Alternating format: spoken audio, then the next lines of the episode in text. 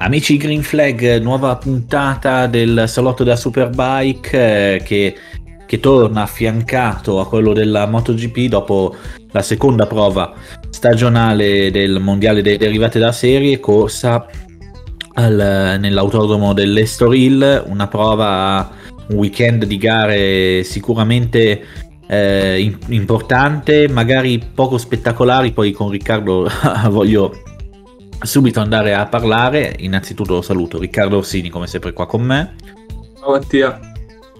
E dicevo, weekend magari poco, mm, poco, spettacolare ma molto importante perché insomma si è arrivato al, alla, si è usata la prima cartina tornasole di questa stagione di Superbike su una pista diversa da quella di Aragon dove, dove erano andate in scena le prime tre gare di, di Superbike e le prime due gare di Supersport. All'Estoril non si è corsa la Supersport 300 che ritroveremo nella tappa di Misano e quindi insomma sarà una puntata con una classe in meno da, da analizzare. Partirei subito con i risultati della Superbike delle, delle tre gare, quantomeno insomma adesso vediamo come fare se andare a leggere subito tutte e tre le gare o analizzare gara per gara e i risultati ce li legge Riccardo Orsini. L'ordine cronologico di partire con gara 1. Assolutamente sì. Gara 1 che vede la seconda vittoria stagionale di Scott Redding che in una gara diciamo non proprio spettacolare ma abbastanza tattica regola Toprak, Toprak Razgatioglu e Jonathan Ray che chiudono il podio Quarta posizione per eh, Gerloff, di cui poi avremo modo di parlare perché diciamo che anche questo weekend eh, Gerloff è stato croce e delizia. Mentre c'è stata la prima top 5 stagionale in gara 1 per Rinaldi che appunto chiude le prime 5 posizioni. Sesto Davis, che è stato autore di una grande rimonta dato che partiva nelle retrovie dopo una super pole eh, come sempre per lui travagliata. Ottavo Van der Mark, eh, settimo Vandermark, ottavo Bautista, nono Rabat, decimo Locatelli, undicesimo Bassani, dodicesimo Aslam, tredicesimo Maia, chiudono la zona punti Sykes e Nosane. Ritirati Ponzon e Cavalieri che è il primo dei tre ritiri che ha fatto questo weekend. Allora Mattia iniziamo, analizziamo un po' gara 1 o andiamo con Supercore Race? Andrei di gara 1 vorrei soprattutto far notare la diciannovesima posizione di, Sam, di Alex Lowe's che poi si è ripreso nelle altre due gare ma che in gara 1 senza fare cadute, senza fare degli, dei almeno visibili in tv è, è, errori, caduto, è caduto, è caduto, è caduto. È caduto, è sì, caduto, sì, allora caduto. Ritratto tutto perché niente, me lo, me lo, ero onestamente perso. È stata una gara 1 eh, poco entusiasmante è stata davvero tanta, tanta, tanta tattica e, mm, e poca, poca, battaglia perché è andata ad appannaggio di Redding con un Ray che vista la terza posizione gli andava anche bene. E quindi diciamo che è stata davvero una adesso facendo un esempio storico un po' come la prima guerra mondiale, è stata una, una, una, una gara di posizione, senza, con, poche, con tante schermaglie talvolta, ma poca eh, battaglia tra i piloti. Non so se, se sei d'accordo con me. Diciamo che c'era tanta carne al fuoco, ma poi i piloti non hanno rispettato le aspettative perché effettivamente eh, i primi tre piloti hanno fatto una gara che erano tutti tra il secondo e il secondo e mezzo, ma nessuno è mai riuscito a neanche a tentare di mettere le ruote davanti a quelle dell'avversario. Quindi alla fine, nonostante i primi tre fossero tutti e tre molto vicini, non, non abbiamo visto praticamente nessun sorpasso. Sì, diciamo che è stato, adesso facendo due, due esempi, è stato un biscotto o comunque una minestra riscaldata perché tutti si sono accontentati trovandosi i primi tre della classifica generale in posizioni tutto sommato eh, buone che accontentavano più o meno tutti e nessuno ha voluto poi eh, rischiare più di tanto. L'unico che magari poteva avere l'interesse a cogliere una vittoria era Razgatioglu, che era, sec- che era terminato secondo, e invece no, cioè, c'è stata davvero molta molta posizione. Poi forse la Yamaha non aveva la possibilità di, di raggiungere una Ducati che come sappiamo è molto più potente. Però eh, è stata davvero una gara che a me ha deluso tantissimo. Sì, diciamo che eh, per le prime posizioni, come ti dicevo, è stata una gara abbastanza monotona. Eh, poi eh, un po' di spettacolo lo hanno fatto Davis e Bautista perché comunque partivano uno quindicesimo, uno diciottesimo e sono rientrati entrambi in top, in top 10 quindi per loro sicuramente è stata una gara più divertente che per quello che poi è, stato possibile vedere a noi. Eh. Esatto, esatto. E mm, da notare, perché sarà uno degli argomenti di oggi, che la BMW di Van der Mark si è messa davanti alle entrambe le, Duca, a entrambe le Honda, è una cosa che sottolineeremo anche per le prossime le altre due gare, che insomma andrei magari ad analizzare partendo da Super, Super Pole Race di, di domenica mattina. La Super Pole Race di domenica mattina ha visto un Jonathan Ray che si prende diciamo, la rivincita e quindi la terza vittoria stagionale davanti a Razgazioglu e Redding. Redding condizionato da un piccolo errorino che non gli ha permesso poi di rientrare su Razgazioglu e Redding in una gara e, e Ray, scusa, in una gara che come tutti sappiamo è corta in cui anche un piccolo lungo in una curva ti fa perdere la possibilità di lottare per la vittoria. Quarto di nuovo Gerloff che precede Rinaldi, sesto Lowe's che comunque è un risultato magari comunque deludente visto quello che ci avevano fatto vedere Kawasaki nel GP di Aragon. Settimo Sykes, ottavo Laverty, questa è veramente una bella sorpresa perché in gara 1 diciamo che non era stato eh, informissimo Laverty ma poi si è ripreso nella Super Pole Race. Nono Davis, ultimo pilota a punti che precede Bautista, Lucatelli, Rabat, Van der Mark, Bassani e Nosane che chiude la top 15. Ritirati Cavalieri, e Maya che è caduto nel corso del, dei primi giri. Adesso non mi ricordo, ma Maya che era partito davanti proprio in Super Pole Race, giusto? Adesso non ho un vuoto, se era Super Pole Race o gara 1, che Maya era anche era tipo quinto a un certo punto. Gara 1. Gara 1, eh. Gara 1 che era partito bene. Super Pole Race ha, ha sbagliato un po' la partenza, infatti è rimasto intruppato a metà gruppo. E, e poi, vabbè, esatto, forzando per tornare su è caduto. E di questa Super Pole Race anche qua abbiamo comunque sempre da dire il fatto che, vabbè, Ray era davanti, però un Razgatioglu che su una gara breve come quella della Super Pole Race poteva e raggiung- quantomeno cercare di raggiungere un Jonathan Ray, anche lì eh, si è accontentato tranquillamente di questa seconda posizione. Non ho visto un Razgatioglu che mh, nelle due occasioni che ha avuto in gara 1 e soprattutto però in Super Bowl Race non ha poi tentato realmente un passaggio, cioè di, di, di raggiungere la vittoria, accontentandosi di questa seconda posizione.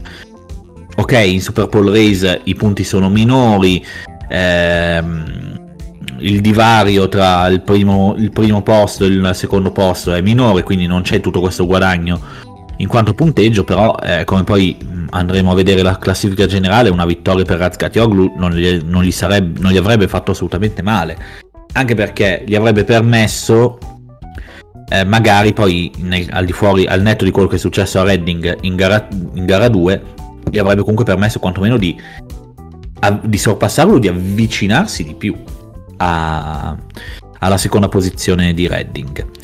E, ehm, Interessante le due posizioni in top 10 di Laverty, che mm, in Super Pole Race poi vedremo in gara 2, dove insomma lui che è uno dei, piloti, dei due piloti eh, clienti di BMW con il team diciamo eh, con meno esperienza quindi che abbiamo visto soprattutto a, ad Aragon apparso in grave difficoltà anche in organizzazione ha terminato invece eh, anche bene, con, cioè, insomma, ha fatto dei risultati molto positivi, con risultati positivi che non ha avuto invece Folger, che nonostante abbia fatto bene nelle prove libere, soprattutto nella seconda sessione, si è ritrovato poi in, a terminare fuori la zona punti tutte e tre le gare.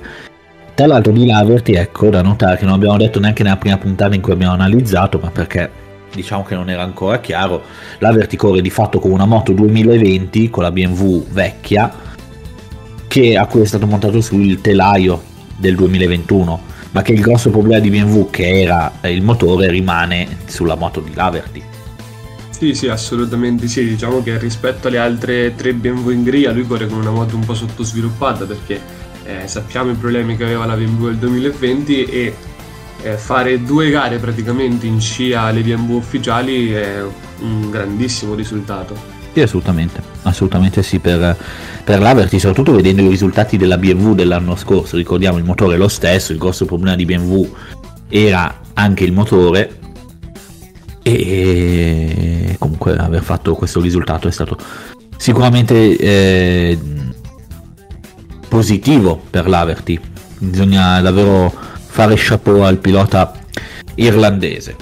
Eh, in gara 2 invece, in cui adesso Riccardo ci darà i risultati, invece è stata una gara diciamo un po' più movimentata. Il risultato è stato sempre abbastanza scontato, Ray davanti a tutti, per, con però Davis secondo, e questa cosa qua è stata positiva, però insomma i risultati adesso te li lascio a te, però è stata davvero una gara più animata, non so se converrai con me.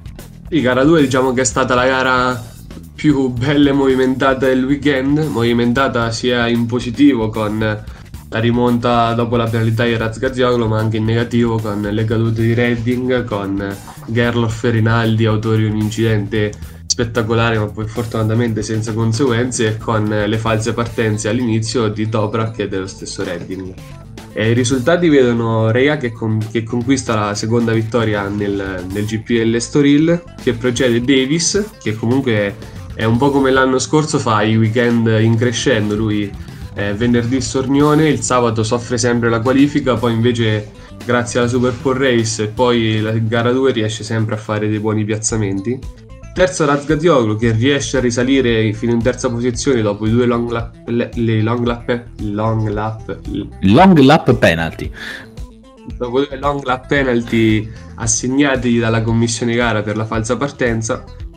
Quarto Lowe's che porta così a casa il miglior risultato del weekend. Quinto Locatelli che fa la prima top 5 della sua carriera in Superbike.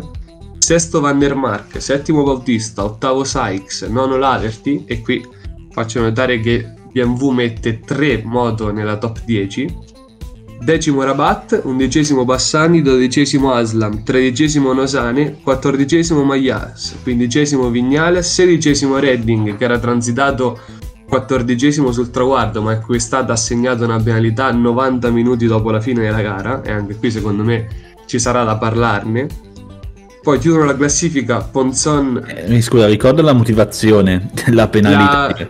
di Redding. La falsa partenza. La esatto. falsa partenza. Esatto. In teoria dovrebbero scattare dei sensori, ma secondo me eh, loro si erano concentrati tanto tanto su, su Razgazioglu che comunque era netta la falsa partenza. Allora facciamo una cosa, adesso mm, finiamo con i risultati poi ne parliamo perché il discorso secondo me è molto ampio. Sì, assolutamente. Ecco, rimangono i piloti ritirati che sono Gerloff e Rinaldi caduti insieme per un, per un, errore del pilota americano che sbaglia la staccata e tira giù il pilota italiano. Folger che chiude così un weekend come ricordavi tu prima disastroso e Cavalieri che fa 3 su 3 senza chiudere la gara. Sì, tra l'altro Cavalieri che fino ad ora ha terminato una sola gara, gara 2 di Aragon in ventunesima posizione, se no sempre cadute. Allora, adesso prima di lanciarci nel discorso, classifica campionato che vede Jonathan Ray a, com- a comandare con 110 punti, seguito con, dietro un abisso a 75 punti. Eh, Toprak Razgatioglu che eh, precede di 3 punti Scott Redding su Ducati fermo a 72. Da lì c'è un 10 punti di scarto per trovare eh, Alex Lowe's in, in, posizio- in quarta posizione con la Kawasaki che comunque eh, diciamo che perde contatto col, col gruppo di testa eh, ma non viene ancora riassorbito dal gruppo facendo un paragone ciclistico col Giro d'Italia che è finito questa, questa domenica. Rimane a 62 punti a 10 punti da, da Redding già citato però ha ehm, oltre 10 punti di vantaggio su eh, Chas Davis e poi insomma troviamo poi a scorrere altri piloti. Un dato interessante anche qua: le due BMW ufficiali eh, sono davanti alle entrambe le Honda e eh, Locatelli con la Yamaha precede in questo momento di ben 5 punti Michael Ruben Rinaldi con la Ducati ufficiale. Allora, parliamo del, ehm, di queste delle penalità in gara 2 per la falsa partenza, perché Razgatioglu, eh, come faceva notare temporali in telecronaca, si anche lì parte, scatta il sensore, perché lì evidentemente è scattato, e viene, giust- e viene data la, la penalità. Noi dicevamo, lo dicevamo nella puntata di MotoGP, se scatta un sensore, eh, diciamo che è difficile girarci intorno e non eh, dare la penalità. Anche perché tu puoi anche non darla, ma poi eh, ti arrivano magari le proteste degli altri team e si passa a una gestione un po' più difficile. Ma nel caso di Redding, dove evidentemente non è scattata la, non è scattato il sensore, dare una penalità nel momento in cui il pilota, tra l'altro, si è rovinato la gara, anche qua si, parla, si scade abbastanza nel, nel ridicolo, non, non pensi? Sì, diciamo che secondo me è ridicolo proprio aspettare 90 minuti per dare la penalità per una falsa partenza, perché cioè nel senso che adesso non so se siano scattati o meno i sensori, però teoricamente al minimo movimento eh, i sensori dovrebbero, dovrebbero scattare. E, e comunque 90 minuti per prendere una decisione alla fine sono, sono sempre tanti perché eh, cioè 90 minuti dopo la fine della gara aspettato Redding per sapere poi se dove, doveva festeggiare il quattordicesimo posto o il sedicesimo eh, quindi secondo me è stata, è stata una cosa ridicola sia perché comunque come dicevi tu il buon senso dice che Redding alla fine della gara ehm, se l'è penalizzato da so- si è penalizzato da solo quindi eh, non ha avuto proprio tutto questo grande senso e anche una cosa che è un po' ridicola anche per la direzione gara stessa che diciamo non ci ha fatto proprio una bellissima figura ecco.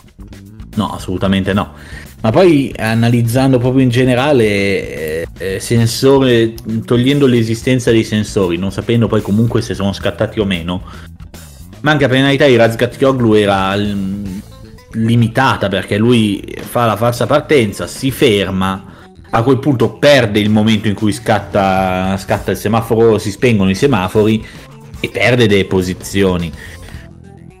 Poi eh, cioè, ci troviamo una, in una situazione diciamo abbastanza assurda perché troviamo un pilota che è stato penalizzato due volte che comunque alla fine ha chiuso la gara in terza posizione. Probabilmente a significare che il, lap, il doppio long lap penalty comunque è la, è la penalità migliore per questi casi. Doppio, singolo, quello lì eh, ci, ce ne sarebbe anche lì a parlare, ma si va tanto nel tecnico, però long lap penalty non ti rovina la gara, l'abbiamo più o meno avuto la prova in questo weekend. Ma dare la penalità comunque a un pilota che per un pilota che comunque si è di fatto da solo penalizzato facendo quella falsa partenza in quel momento.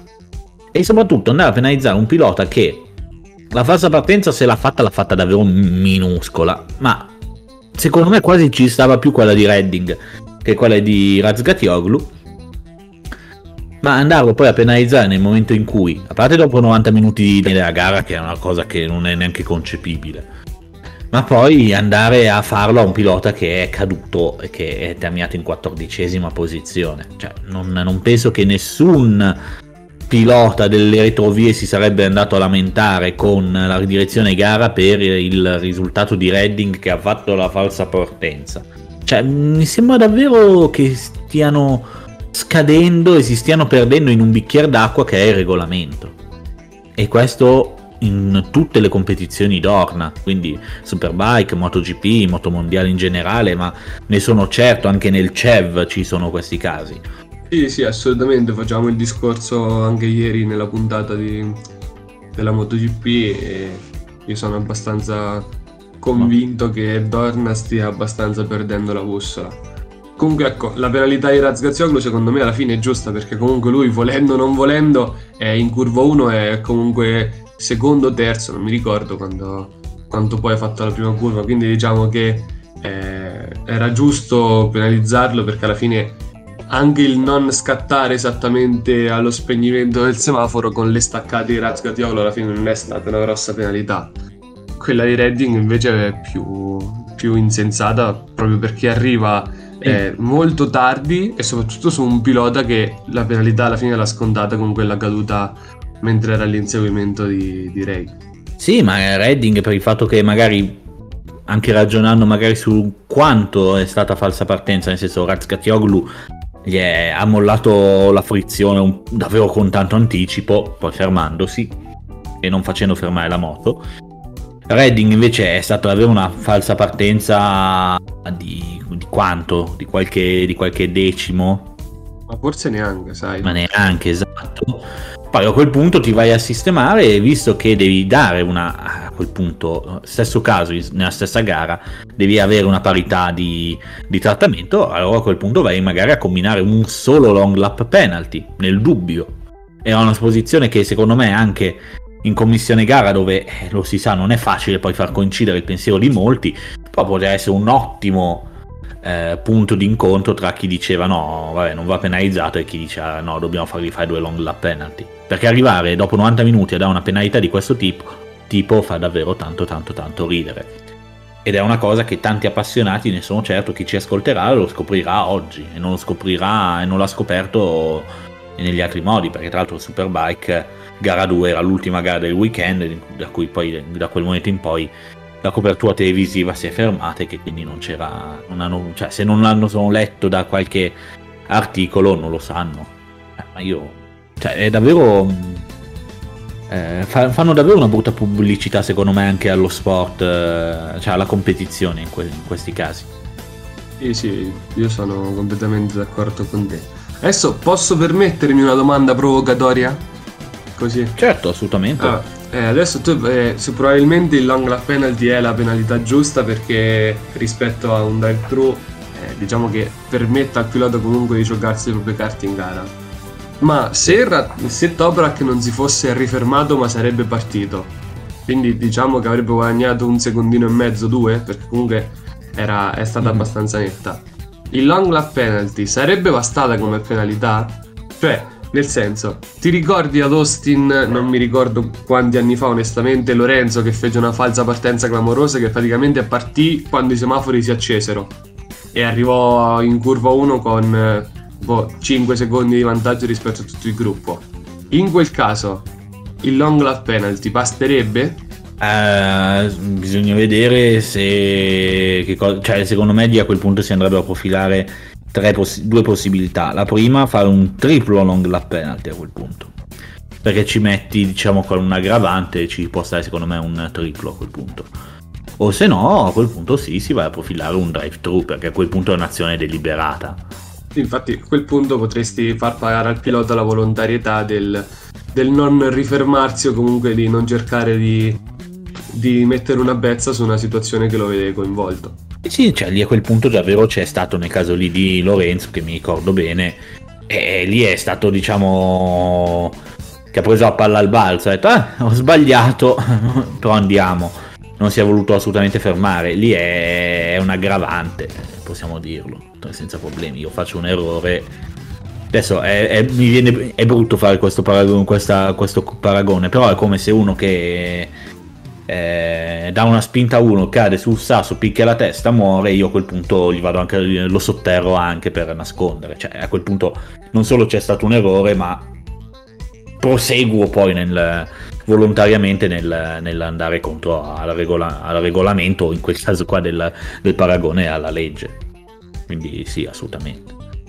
E è una sc- cioè, come dicevamo ieri, come dicevo io ieri nella puntata di MotoGP, la, moto, lo sport, il motociclismo tra, tra, gli altri non è una scienza esatta, quindi eh, in, un, in, un, modo o nell'altro si fa sempre discutere, però arrivare a fare certi, certi prendere certe scelte dopo così tanto tempo è davvero una cosa abbastanza, abbastanza grave, a mio modesto parere.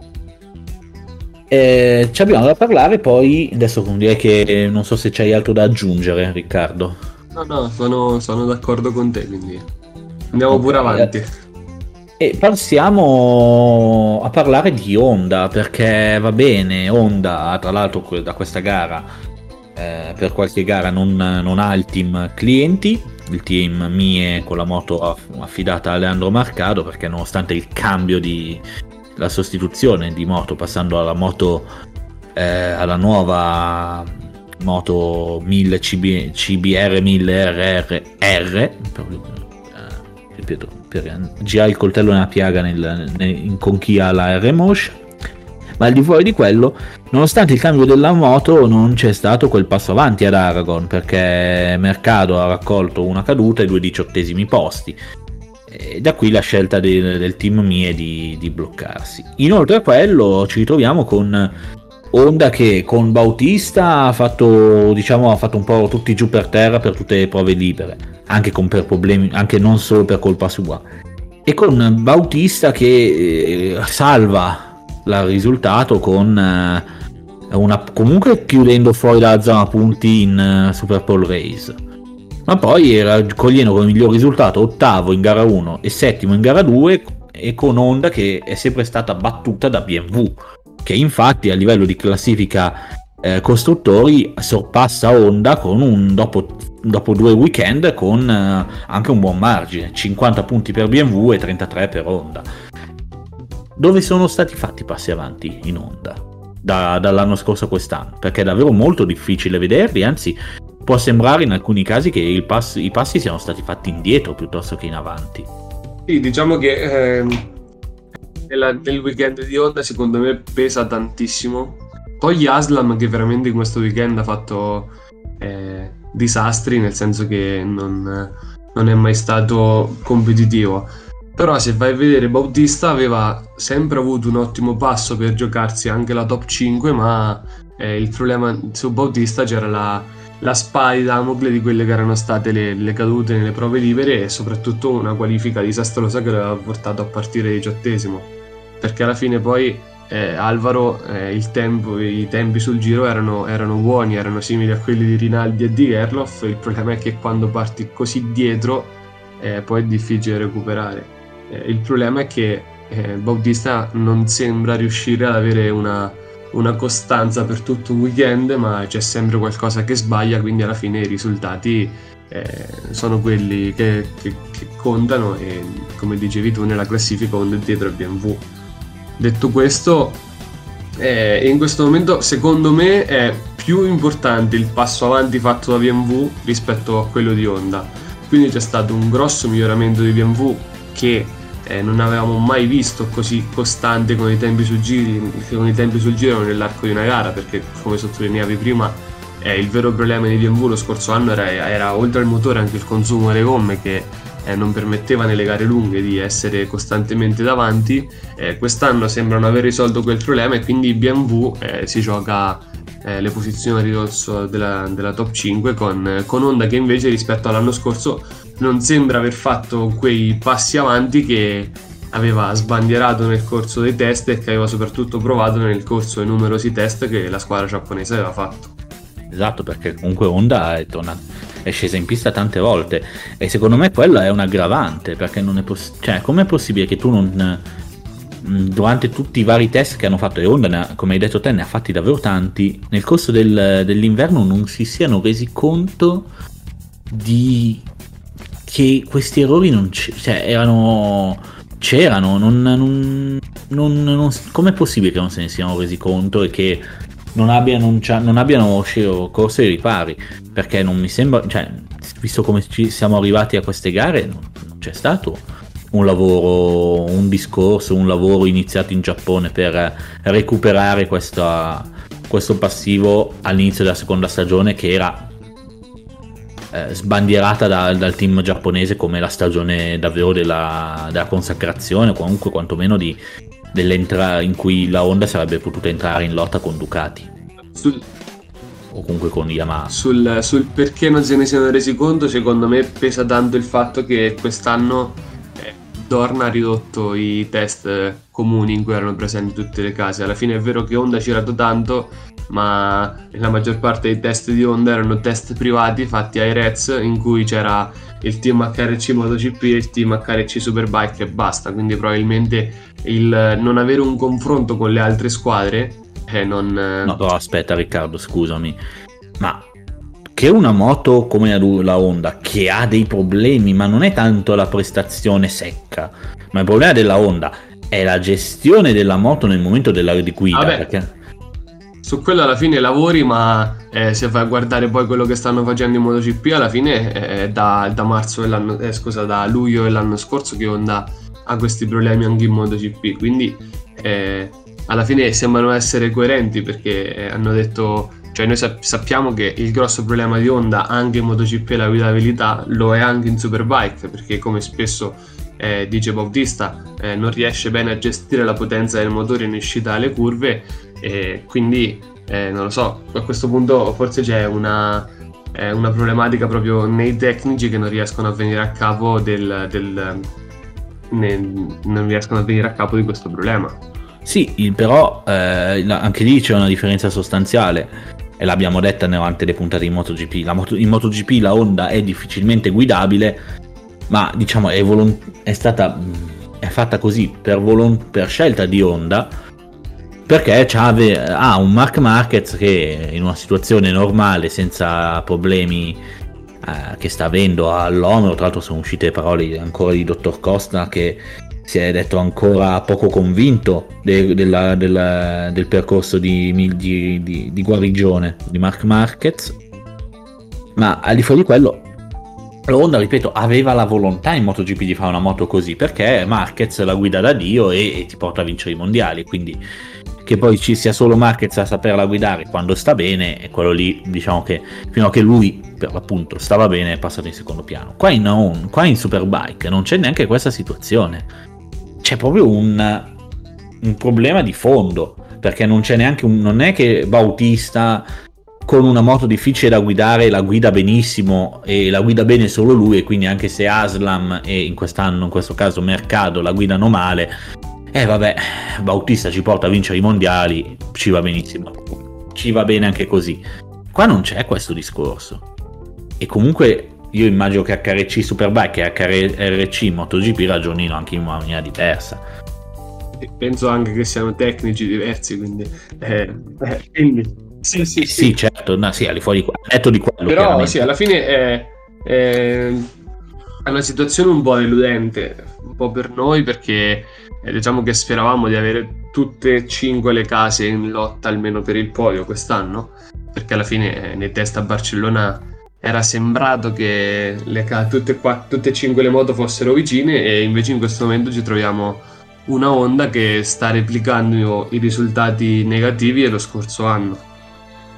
Anzi, forse anche un po' peggio perché esatto. lo scorso anno Bautista ad Aragon era in, lotta, era in lotta per il podio e quest'anno non, non l'abbiamo mai visto così avanti. Esatto, no, no, Honda comunque neanche solo nelle prime gare si faceva ogni tanto faceva capolino, cioè, non dico su, su, su, in tutte le gare, però almeno in una gara al weekend Bautista si faceva vedere intorno alla quinta sesta posizione. Fino ad ora non c'è stata ancora, è per questo che io dico che magari sono stati fatti anche dei passi indietro. Comunque, visto che il tempo è... inizia a essere stringente con noi, eh, al volo due parole su Gerloff, perché Gerloff è sesto in classifica, ha colto una terza posizione, però ad Aragon due gare le ha buttate via. In, qua all'Estoril due gare, le prime due, come, come i piloti di testa, insomma, si è accontentato della sua quarta posizione, per poi fare un errore abbastanza grossolano in gara 2 tirando giù Michael Ruben Rinaldi al secondo giro, comunque nelle prime, dopo poco dal via. È un pilota che anche lì rischia di cadere un po' nell'errore, tipo facendo sempre il paragone con la MotoGP di Vignales che, butta vi- che il talento magari ce l'ha, ma butta via, seppur in una maniera diversa. Le sue occasioni è un pilota che deve semplicemente ancora evidentemente fare un ultimo step di maturazione che insieme alle prestazioni lo porti anche a avere, essere un po' più eh, attento in alcuni frangenti di gara. Ah, più che come Vignales il paragone della MotoGP potrebbe essere come Rins perché sì, esatto, esatto, esatto, esatto. Puntualmente, esatta, esattamente identico a Rings. Perché esatto. gli errori che ha fatto sono stati errori di, di fretta, eh, perché nella, eh, quello di domenica in gara 2 è stato un errore dettato sia dal fatto che aveva Razgatioglu davanti, che stacca in un altro, in un altro circuito praticamente. Eh, Razgatioglu ha una frenata che in questo momento in Superbike non ha nessun altro, e un po' dalla fretta di di passare Rinaldi sia per tenere appunto le ruote di Toprak sia perché comunque eh, c'era un Rea, un Rea in difficoltà che era quinto e che quindi poteva essere un, un vantaggio di tempo importante per salire sul podio. Come l'altra volta ad Aragon in, in gara 2 la caduta è arrivata dal fatto che lui voleva assolutamente passare in testa perché si sentiva più forte e più veloce di Ray e invece è finito a terra. Eh, secondo me il problema è che è troppo, è troppo, impulsivo in questo momento e quindi rovina, rovina le sue gare con le cadute. Eh, sì, sono relativamente d'accordo con te. Allora, siamo in, in, chiusura. Riccardo, ti chiedo al volo di dare la top 10 e i non classificati delle due gare di Supersport, poi commento velocissimo, classifica generale e ci salutiamo. Allora sì, gara 1 di Supersport ha visto la terza vittoria su 3 di Odendal che al traguardo precede Filippo Oettel e Jules Clusel. Quarto Gerter che precede Gonzales, De Rosa, Bernardi, Sommer, Krummenacher. Bergman chiude la top 10, fuori la top 10 Tuli e Caricasulo che eh, dopo essere partito dalla bolla è caduto e diciamo ha rovinato una buona possibilità di fare punti. Ritirati Manfredi, Onciu che anche lui ha la sindrome di Bautista che cade almeno tre volte a weekend e Fuligni. In gara 2 invece c'è stata la vittoria di Dominic Eigerter che precede Luca Bernardi al primo podio in un mondiale. Filippo Oettel, poi quarta posizione per Manuel Gonzalez che penso onestamente sia il suo miglior risultato di sempre in Supersport. Sì, perché l'anno scorso, l'anno scorso non aveva propriamente brillato, quindi sì, sicur- quasi sicuramente è la migliore prestazione. Quinto Sommer, sesto Garicasulo, settimo Oncio, ottavo Tuli, nono Grummenagar, decimo Alcoba, fuori alla top 10 Clusel, ritirati Odendal, che ha subito un problema tecnico proprio nelle ultime fasi di gara, De Rosa, che anche lui lottava per la vittoria, Michel Fabrizio e Leonardo Taccini, quindi una, una strace di italiani tra i ritirati in questa gara. Esatto, allora, sottolineando la sfortuna per Odendal che si era trovato nel momento all'inizio dell'ultimo giro ad attaccare Gerter, perché se non lo, non lo, aveva fatto alla 1, forse alla 1 aveva già iniziato ad avere il problema, probabilmente una gomma sgonfia se, da quello che ho letto. E se probabilmente se non avesse attaccato alla 1 lo avrebbe fatto alla 6, sarebbe andato a vincere la quarta gara su 4 di Supersport quest'anno. E qua è tanto Evan Bros, direi, a fare, a fare il risultato, lo dicevamo già dopo la prima puntata. E, ehm, Luca Bernardi, secondo me, invece è davvero la grande, grande sorpresa di quest'anno, perché al debutto, al primo anno, San Marinese è già, è già stato capace di prendere una seconda posizione qua in gara 2 all'Estoril e una quarta in gara 1 ad Aragon. De Rosa, su De Rosa invece mi viene da dire che è, è stato sfortunato, è tanto sfortunato che eh, però ha ancora le, la possibilità tranquillamente di riprendersi e mettersi in lotta per il mondiale, a meno che Odendal senza problemi tecnici non continui sua, il suo strapotere. Odendal che tra l'altro eh, sembra proprio in gestione delle gare perché è sempre, sempre lì secondo e poi spera l'attacco gli ultimi 1-2 giri come aveva fatto Aragon e come aveva fatto anche in gara 1 e poi eh, la va a vincere anche perché come dicevamo il motore di, di Avan Bros eh, rende difficile l'attacco al pilota sud- sudafricano soprattutto in staccata detto questo io sì, sì. questo weekend sono un pelo deluso da Crusel perché me lo aspettavo un po' più carico un po' più cattivo dopo quello dopo la sfortuna che ha avuto ad Aragon invece ha fatto una buona terza posizione in gara 1 poi eh, gara 2 ha chiuso purtroppo dodicesimo ma secondo me eh, diciamo che nella, nella sfortuna eh, è andata bene a quasi tutti i piloti che Odendal non abbia chiuso gara 2 in modo che eh, il campionato rimanga ancora bello aperto per tutti perché Crusel che è ottavo paga meno di, di 30 punti da, da, da Odendal un poco più di 30 Parlando di Caricasulo, eh, invece, visto che tu la scorsa puntata mi hai fatto la domanda su Caricasulo, a me sembra davvero che abbia la moto giusta, ma che paghi assolutamente nel, nel ritmo gara, che non riesce un po' perché eh, è il suo modo di guidare. Ma poi, cioè, davvero sembra che non, non, arrivato al momento di non fare il giro secco, dove fa anche bene, si trova in difficoltà nel passo gara, non riuscire a gestire la moto su un tempo buono a inizio gara e sembra quasi, facendo un esempio automobilistico, il pilota che magari in qualifica fa il, giro con la gomma d'asciutto un attimo prima che inizia a piovere, è l'unico a farlo, parte dalla pole position, ma poi in gara su condizioni normali viene poi pian piano sorpassato da tutti perché per manifesta inferiorità della, del suo mezzo. Okay. Guarda, eh, io ho visto la Super Pole della Super Sport e onestamente è vero quello che poi ho visto le gare, è anche vero quello che dici tu, però in Super Sport, eh, in Super Pole, scusami, il giro fatto da, da Caricasolo, quel 39,9 che gli ha permesso poi la pole, non è stato un, un, giro isolato, nel senso che lui ha fatto 4-5 giri lanciati di fila e ha fatto 40-0, 41 e 3-39-9 e questo onestamente a me aveva dato fiducia per la gara, eh, perché comunque sembrava poter tenere un buon passo per, per più giri. E invece così non è stato e, e, probabilmente, anzi sicuramente non è felice neanche lui perché comunque sa di avere, eh, non dico la moto migliore, però sicuramente l'appoggio di un team che tra l'altro l'anno prossimo dovrebbe anche entrare in Superbike, quindi eh, probabilmente Caricasulo e Cluselle quest'anno giocheranno anche la moto in Superbike dell'anno prossimo e, e però lui in questo momento è, è molto sotto le aspettative con i risultati. Esatto. Adesso in chiusura diamo i risultati della classifica generale. Steven Odendal continua a, com- a, a, a, comandare la classifica con 75 punti, però tu dicevi benissimo che la, il ritiro di Odendal in gara 2 tiene tutto aperto perché anche solo Egerter, primo inseguitore, è a 69 punti, quindi lo tallona. Poco più lontano invece a 52 punti Philip Oettel, poi staccati di altri 10 punti troviamo 10 punti e dintorni troviamo eh, Luca Bernardi, Hannes Sommer e Manuel Gonzalez.